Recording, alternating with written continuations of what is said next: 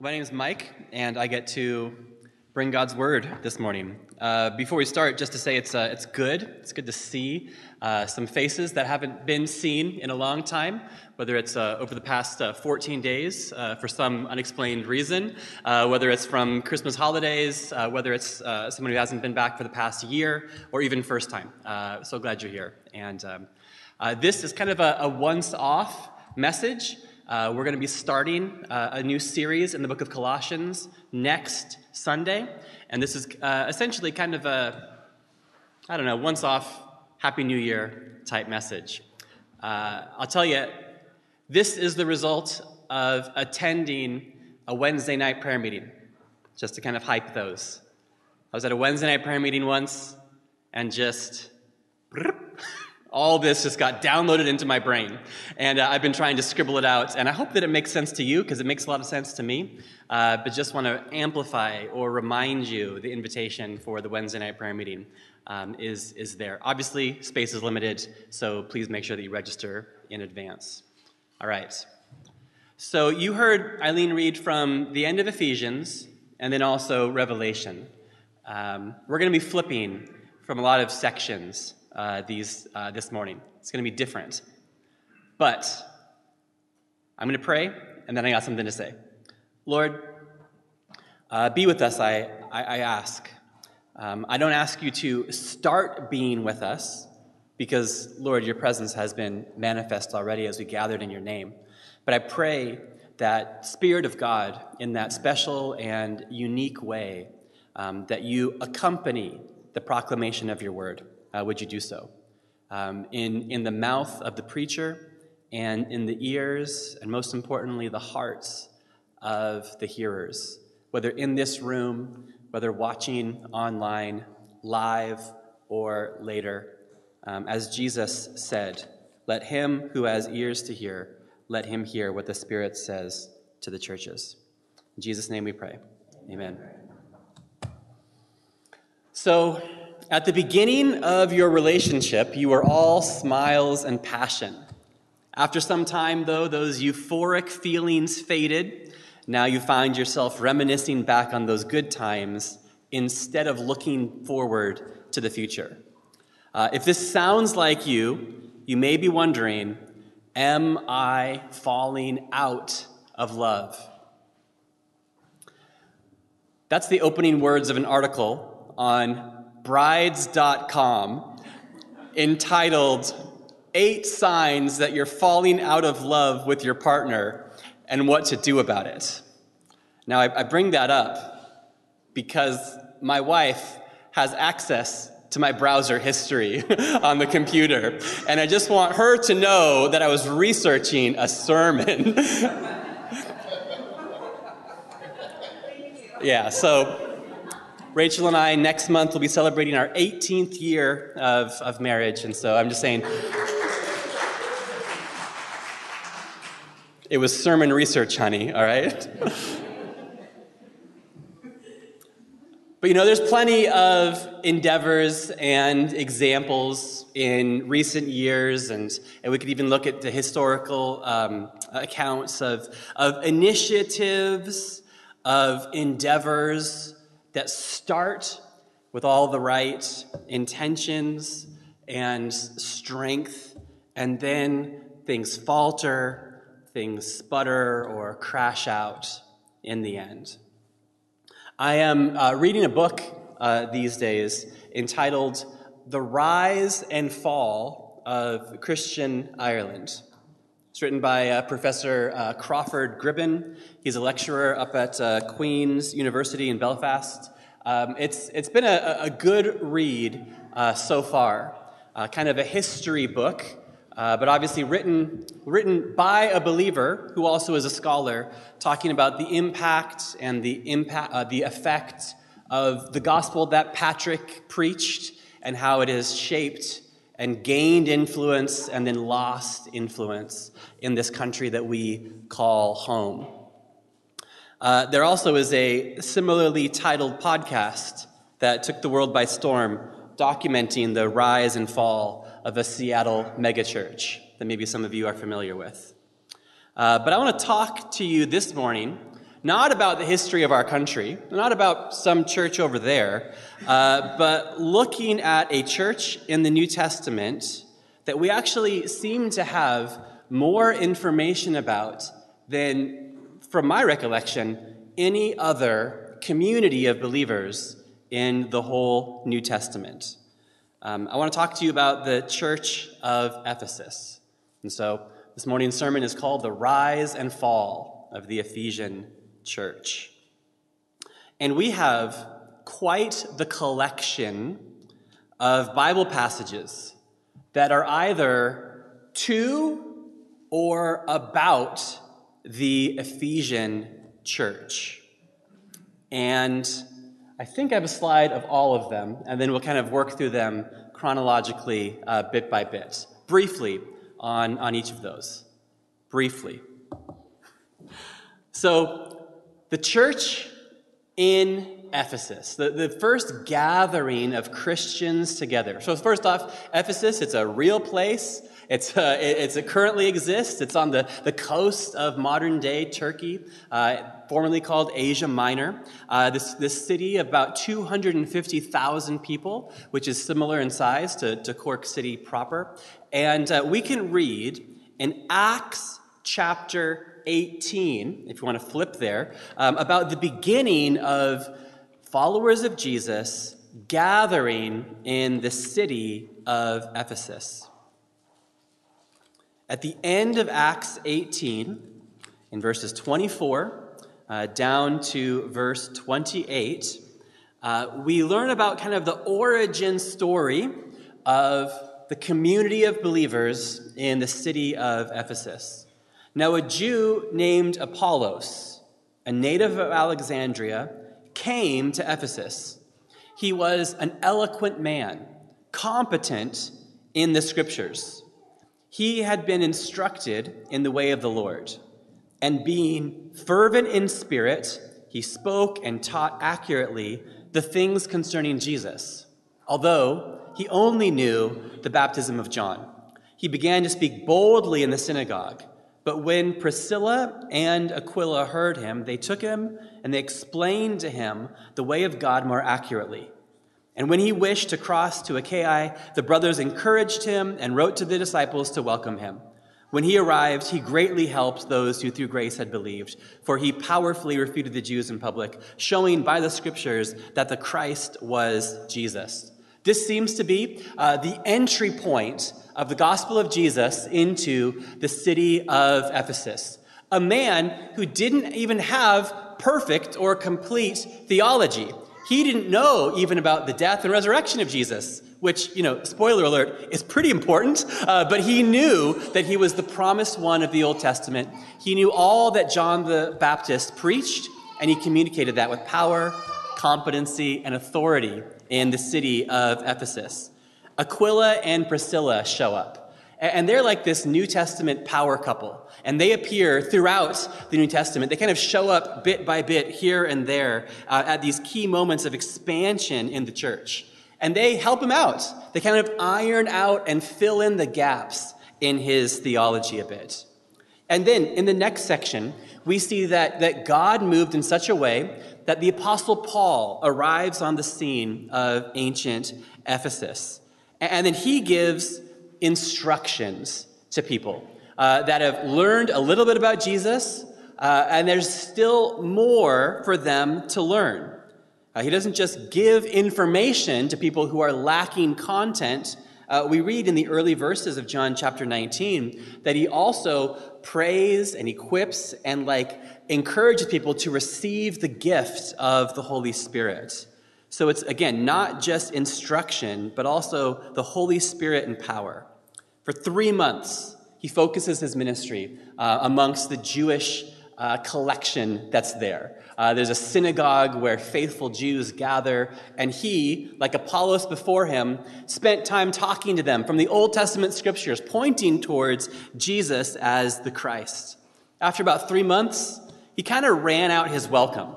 Paul usually ran out his welcomes, and he was often ran out of town. But he was there after like this beating the same drum Saturday after Saturday. Eventually, they want no more of him. And so Paul says, you know what? That's fine. There's other people who live there. And after three months, he intentionally fo- focuses on the larger Gentile population of Ephesus. You can read about it in verse 9 of chapter um, 19, where the, what they did is they rented a school hall, kind of like this. They rented a school hall, and then he had daily Bible studies. One day, guys, we'll get there. One day. And so daily, probably people think on the on their lunch breaks, maybe it was an evening study, but day by day, he taught the Bible. And, and through that had a regional impact. Uh, we can read in verse 11 down to verse 20 that the impact was not just far across the, the region, but also was reaching deep into like the spiritual darkness of the city of Ephesus as well. He showed the supremacy of Christ over the demons and spiritual powers and authorities in Ephesus. And you can read in verse 21 and following that it actually made an impact like on the financial industry of the city. Uh, they were an idol making uh, city. Uh, there was statues of Diana and other gods and goddesses that were like a cottage industry. They were concerned that so many people were forsaking idolatry and worshiping Jesus instead that the silversmiths and the blacksmiths and that trade union they got together to try to kick Paul out of town. Uh, the people riot. That's the end of John, um, Acts 20. In Acts chapter, sorry, 19. The very next verse, it says, After the uproar ceased, Paul sent for the disciples, and then after encouraging them, he said farewell, and he went on to Macedonia. So Paul sticks around for a little while, encourages the disciples, and then he moves on to his next assignment. Uh, one scholar says that the picture now is that a church that's been carefully nurtured to the point of vitality. He says, I've been here for like three plus years. We've just weathered this storm together, and I'm going to go stir up trouble somewhere else. I'm going to leave you guys to deal with this. And then off he goes uh, to the next place. He journeys around there, Acts chapter 20. He, he goes doing his Apostle Paul thing, starting more churches, preaching the gospel elsewhere. Uh, but then he gets it in his mind he needs to go back to Jerusalem. And he's got this funny feeling that it's going to be possibly his last trip there. And so, period of time passes. He comes back to Jerusalem, but he makes sure to go out of his way to stop nearby Ephesus so that he could speak to the leaders and the elders of the church. In Acts chapter 20, verse 29 and following,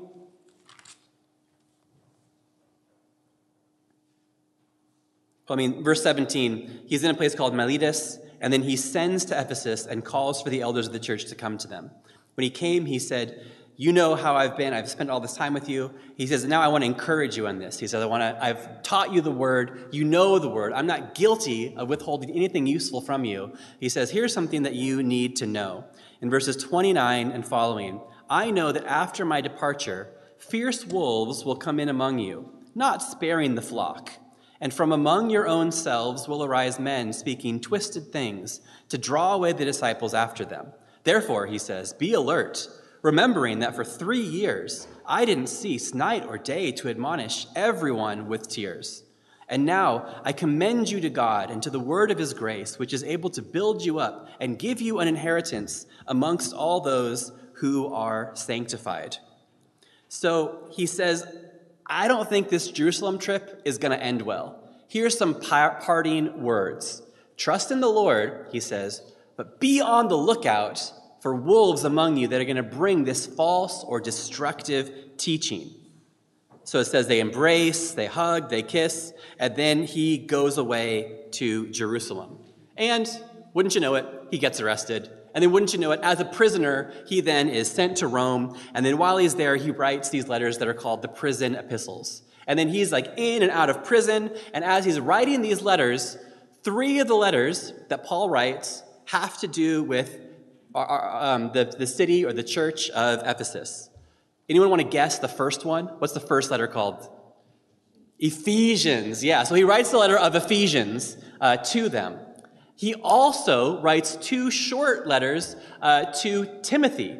Um, Timothy is kind of leading the church in Ephesus after Paul has gone away. So he gives instructions to Timothy about how to pastor and care for the church at Ephesus. So we have Paul's letter to Ephesus, and in there he encourages them be have good doctrine, trust in the true Jesus. And then he ends with a charge to love. Eileen read it from the ESV translation that we use. It says, Grace to all who love our Lord Jesus Christ with a love incorruptible. There's a slide up there that has it in the NIV, which I like that. Peace to the brothers and sisters, and love with faith from God the Father and the Lord Jesus Christ. Grace to all who love our Lord Jesus Christ with an undying love. So he instructs them in doctrine. He tells them what to treasure and what to defend. And then he ends it. The last thing is make sure you have an undying love for Jesus. Next, we look at what he writes to Timothy. I call it his kind of leadership coaching to Timothy. He writes to Timothy, whom he considers a son in the faith, who has this unique role of responsibility and leadership in the Ephesian church. Acts chapter 20 shows that there's this team of elders that had responsibility for the church, and there's one of them that Paul gives instructions, has this kind of unique role. He says in 1 Timothy chapter 1 verses 3, I urged you when I was going to Macedonia, chapter 20 verse 1, remain in Ephesus so that you might charge certain persons not to teach any different doctrine, nor to devote themselves to myths and endless genealogies which promote speculation rather than the stewardship from God that is by faith. The aim of our charge, he says, is love that issues from a pure heart. He says, listen, you got to guard the doctrine. There's going to be savage wolves, there's going to be heresies, there's going to be false teachings about Jesus. But he says, the, the whole point of this, though, is love. We don't defend doctrine for doctrine's sake, but the goal is love that issues from a pure heart. Next, we move on to John's letters from Ephesus. Uh, so, this one, I'm not going to spend very much time on this because this is not recorded in the Bible itself. This is like a church history or church tradition that states that the Apostle John eventually, along with Mary, Jesus' mother, moved to Ephesus and that he led the church for a period of time after Timothy did. I don't have a chapter or a verse. There's some interesting, compelling arguments for that, why that could be. I just want to say that's interesting and highlight it. But if you have read 1 John, 2 John, 3 John, what is he like obsessed with?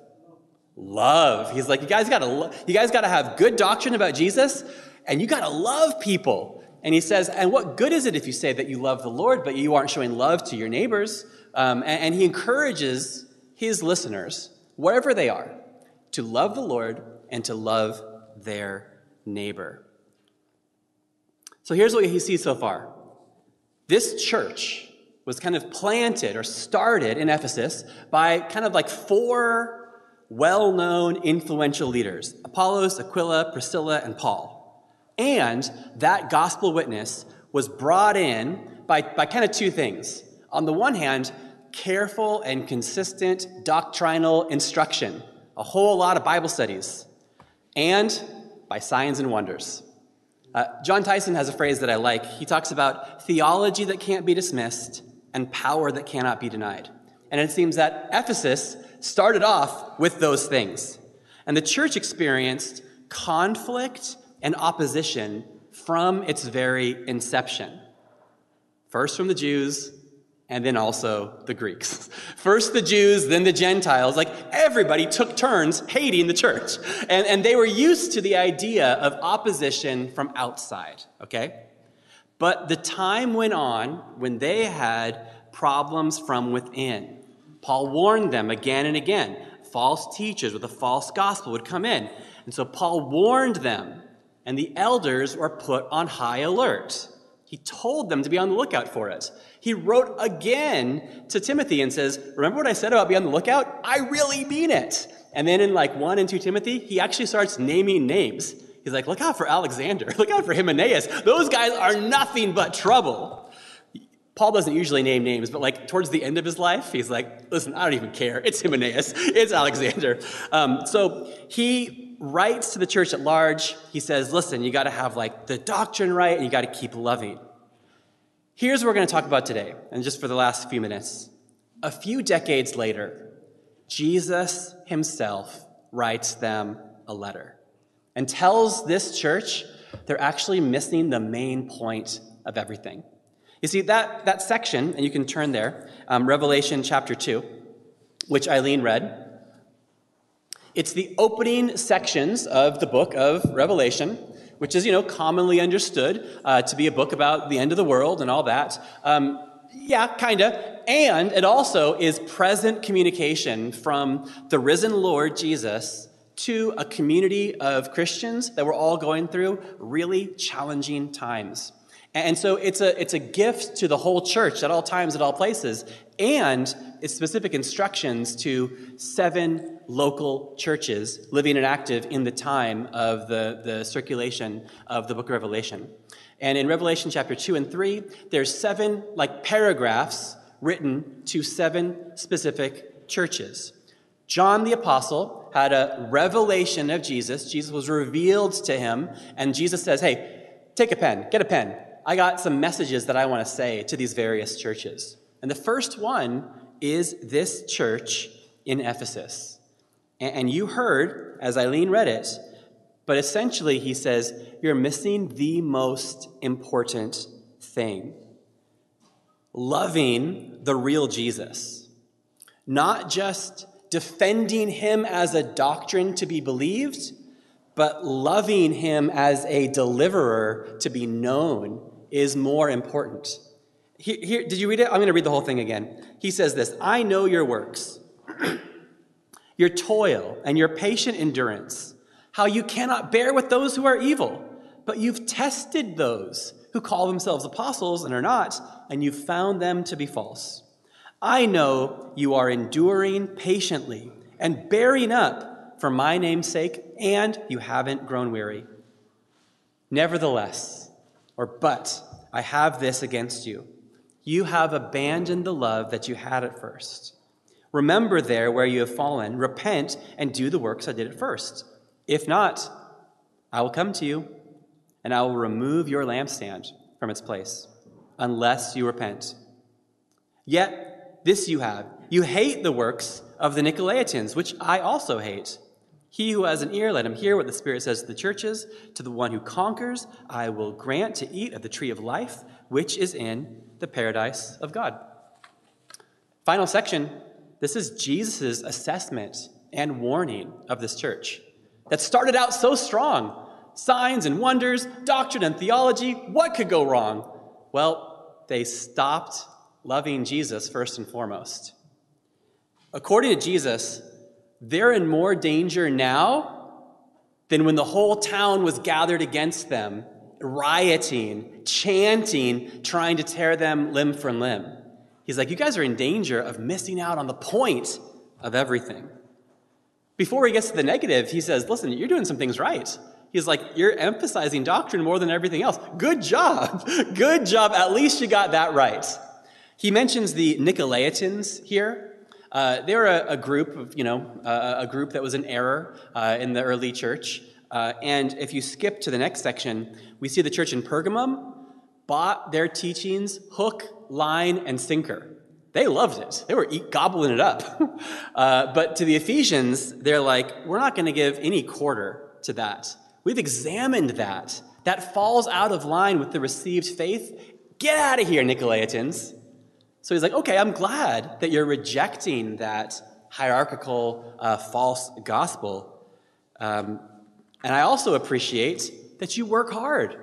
You know, you're, you're constantly enduring and you're suffering and you're not giving up. I appreciate that. There's a phrase when I first moved to Ireland that I, I, I heard loads and I, I really enjoy it. um, I have, I got kind of poor circulation, you know, and so I, when I shake back when we used to shake hands, um, and uh, people would often comment that, like, oh, my hands were kind of cold. And then a lot of times people would grab me, o- older gentlemen usually, they, oh, oh, they'd pull me close, cold hands, warm heart. and I think, oh, yeah, I like that. Cold hands, warm heart. These guys, seems that they had warm hands, cold heart. They're very busy. Their calendar was full Bible study, systematic theology, uh, ministry, this and that. We're doing all these things. We're very, very busy. Our hands are warm. And Jesus says, That's good. I'm glad you're doing those things, but your heart is cold. So, again, kind of in the, the Old English, at this point, it says, Nevertheless, I have this against you. I kind of like the nevertheless. Kind of means like, despite all those things, here's a pivot. Nevertheless means that all the good that was done in the Ephesian church didn't cancel out the bad that he's about to say. He's like, You guys are super intelligent. You love doctrine and theology. You probably know all of the different Greek words for love, but you're not showing any of it. It's kind of dead orthodoxy. It's a truth about God um, in the mind, but a heart that's unmoved by Him. You know, they were maybe concerned about extinguishing the house fire of heresy and false teachings, but they neglected to keep stoking the fire in the hearth that keeps the house warm. So, what Jesus does is he urges them to, to repent. Kind of an old fashioned word. People don't, kind of like nevertheless. People don't say nevertheless and they don't say repent anymore. But Jesus says repent. Repent means to, to make a U turn, it means to, to change and to go the opposite direction. He says to them, I, invite you to get out of your routine religion and open your hearts to the real Jesus once again. So, what about us? Is this written to us? No, it's not. But is it for us? Yes, it is. Is there, is there things that we, Calvary Cork, can learn uh, here? Well, going back to my brides.com article, um, here are some signs that you may be falling out of love. You're not excited to spend time together anymore. You're not open with your partner. Maybe seek out opportunities to avoid your partner. Uh, you're longing for someone else. Now, again, this is obviously not the same thing. But maybe we've experienced uh, different kinds of relational breakdown. If it's a partner or a spouse, if it's within a friend group, if it's with your best friend, uh, if it's a parent to a child or siblings, uh, we kind of know instinctively and painfully, I'm sorry for bringing it up, like what it's like to just see something kind of like dissolve, a bond get more and more porous and, and weak. Well, Jesus, in love, calls them out on this, not to heap condemnation, but to say, remember where you've fallen, repent, and do the works that you did at first. Uh, I invite you into this. So how can we like steer clear of this same danger? Or how can we climb our way out of this danger? And I don't know the condition of all of our hearts, or each, each of your hearts, but is this something that perhaps God brought you on the first Sunday of the year uh, to hear uh, an invitation towards wholehearted love of the real Jesus Christ? Does this mean abandoning doctrinal certainty and passion, um, and, and no longer caring about an accurate understanding of God and His Word? I sure hope not. I don't think so. Because even after he corrects them, he says, But you know what? I'm really glad. I really agree with your anti Nicolaitan position. He's like, I'm all about that. So you keep that up. So doctrinal clarity matters then and it matters now. But I think this does mean that there's things that I'm speaking kind of broadly as a church, and I don't know if this matches up, if the shoe fits, wear it, but like there's things that we love, you know, like a Bible centered pulpit, like a robust and theological community groups, um, hymn singing, catechism quoting, verbal plenary inspiration affirming, evangelical church, you know? All of those things we are, and I believe they're useful as long as they serve as a roadmap towards Christ himself. Or maybe to put it another way, if they serve as a vehicle towards Christ himself. Like, what does it really come down to? And it comes down, and, and It gets me every time we sing it. When we sing that song that just says, I love you, Lord.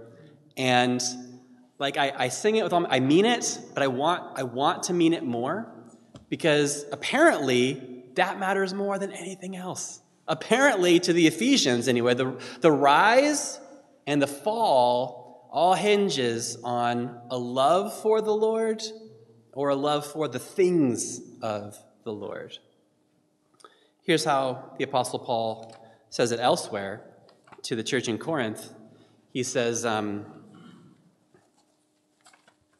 he says, though I, if I speak in the tongues of men and of angels, but have not love, I'm a noisy gong or a clanging cymbal. And if I have prophetic powers, and if I understand all mysteries and all knowledge, if I have all faith so that I can remove mountains, but have not love, then I'm nothing. If I give away all I have, if I deliver my body to be burned, but have not love, I gain nothing.